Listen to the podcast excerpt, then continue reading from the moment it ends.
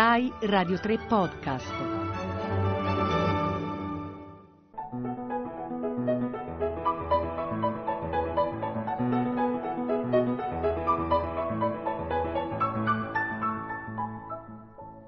Le parole di Beethoven. Buonasera da Giovanni Bietti. La nostra parola beethoveniana per oggi è sordità. Sordità è naturalmente una parola fondamentale, cruciale nella vita soprattutto, ma anche nella carriera di Beethoven. Beethoven comincia a perdere gradualmente l'udito negli ultimi anni del Settecento, quindi ancora prima di compiere i 30 anni.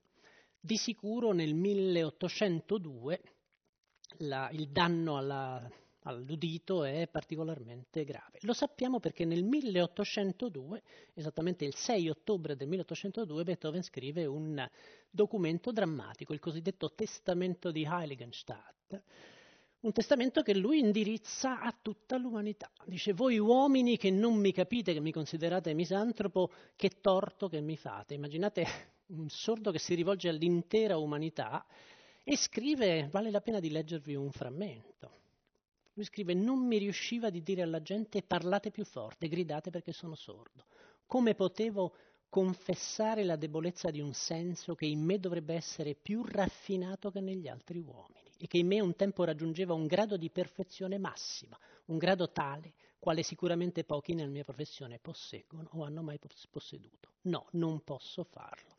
Perdonatemi perciò, se talora mi vedrete stare in disparte dalla vostra compagnia, che un tempo invece mi era caro ricercare. Un documento drammatico, naturalmente. La sordità continuerà a progredire nel corso della vita di Beethoven. Già intorno al 1815 il compositore è completamente sordo. Si sa che se mentre lui era seduto qualcuno gli parlava, qualcuno anche se rumorosamente si muoveva nella stanza, lui non se ne rendeva conto. Pare che solo una volta abbia sentito un suono acutissimo, uno strillo di una bambina, e sia quindi scoppiato a ridere. Naturalmente ci sono degli aneddoti sulla sordità, degli aneddoti toccanti. Rellstab, un grande poeta, ci racconta per esempio di esserlo andato a trovare e lui Beethoven voleva fargli sentire il suono del suo nuovo pianoforte. Cominciò e suonava questo accordo con la mano destra, guardandolo negli occhi, non guardando la tastiera, e questa nota al basso, pensando di suonare un accordo consonante. Lui dice: il più grande compositore del mondo non era in grado di udire una dissonanza. L'aneddoto più toccante forse è la prima esecuzione della Nona Sinfonia, quando Beethoven non era in grado di sentire gli applausi del pubblico, quindi non si voltava a salutare. Una delle cantanti lo fece girare verso il pubblico e a quel punto lui si inchinò. Ma l'aspetto più interessante, naturalmente più importante, è in che modo la sordità ha influito sull'attività compositiva di Beethoven.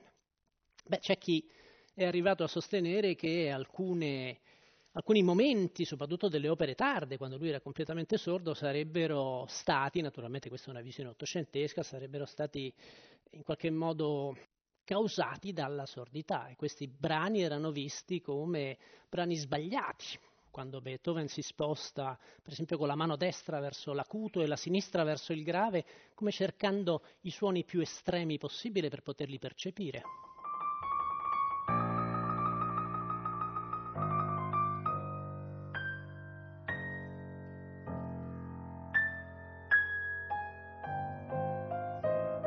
È un frammento della sonata opera 111, l'ultima sonata che contiene uno dei pezzi più sbalorditivi mai scritti da un compositore. Siamo nel 1822, una delle variazioni di quest'ultimo movimento, sentite come suona.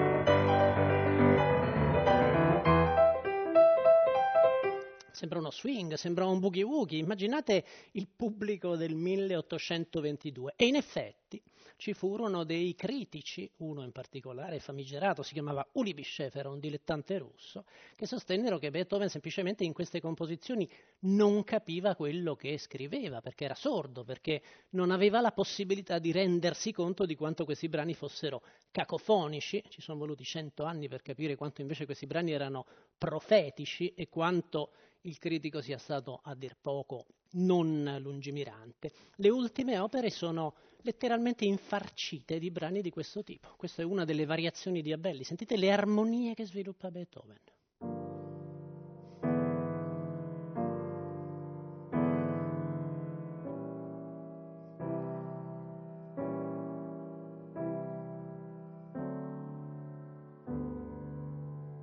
Oppure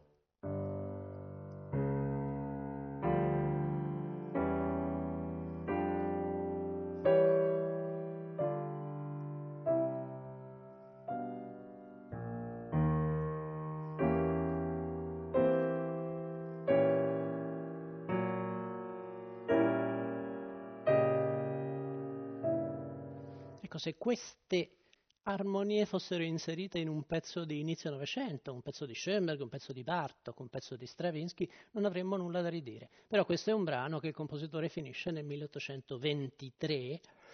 Beh, come vi ho detto, ci sono voluti anni, decenni, perché il mondo musicale si rendesse conto appieno di ciò che la sordità aveva portato Beethoven a immaginare, a osare, anche se lui, quando componeva, non doveva essere completamente sordo. Aveva inventato dei sistemi, usava dei cornetti acustici per parlare, ma in particolare aveva inventato un sistema artigianale di risuonatore.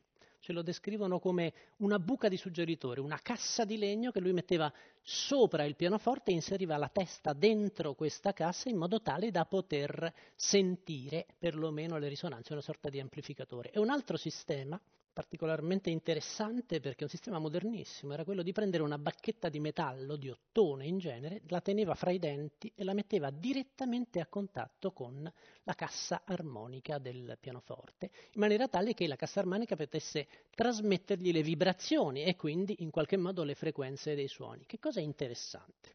Il fatto che gli apparecchi acustici di ultima generazione non lavorano più sulla amplificazione ma sulla trasmissione ossa, perché le ossa sono cave, e quindi Beethoven, o forse qualcuno per lui, aveva già immaginato questo principio. È probabile quindi che in qualche modo il rapporto del compositore con i suoni fosse molto più ricco, molto più vivo di quanto noi non siamo abituati a pensare. E in effetti le sue ultime composizioni, le composizioni di quando lui non era più in grado di udire, sono lì a dimostrarci esattamente questa capacità. Rai Radio 3 Podcast.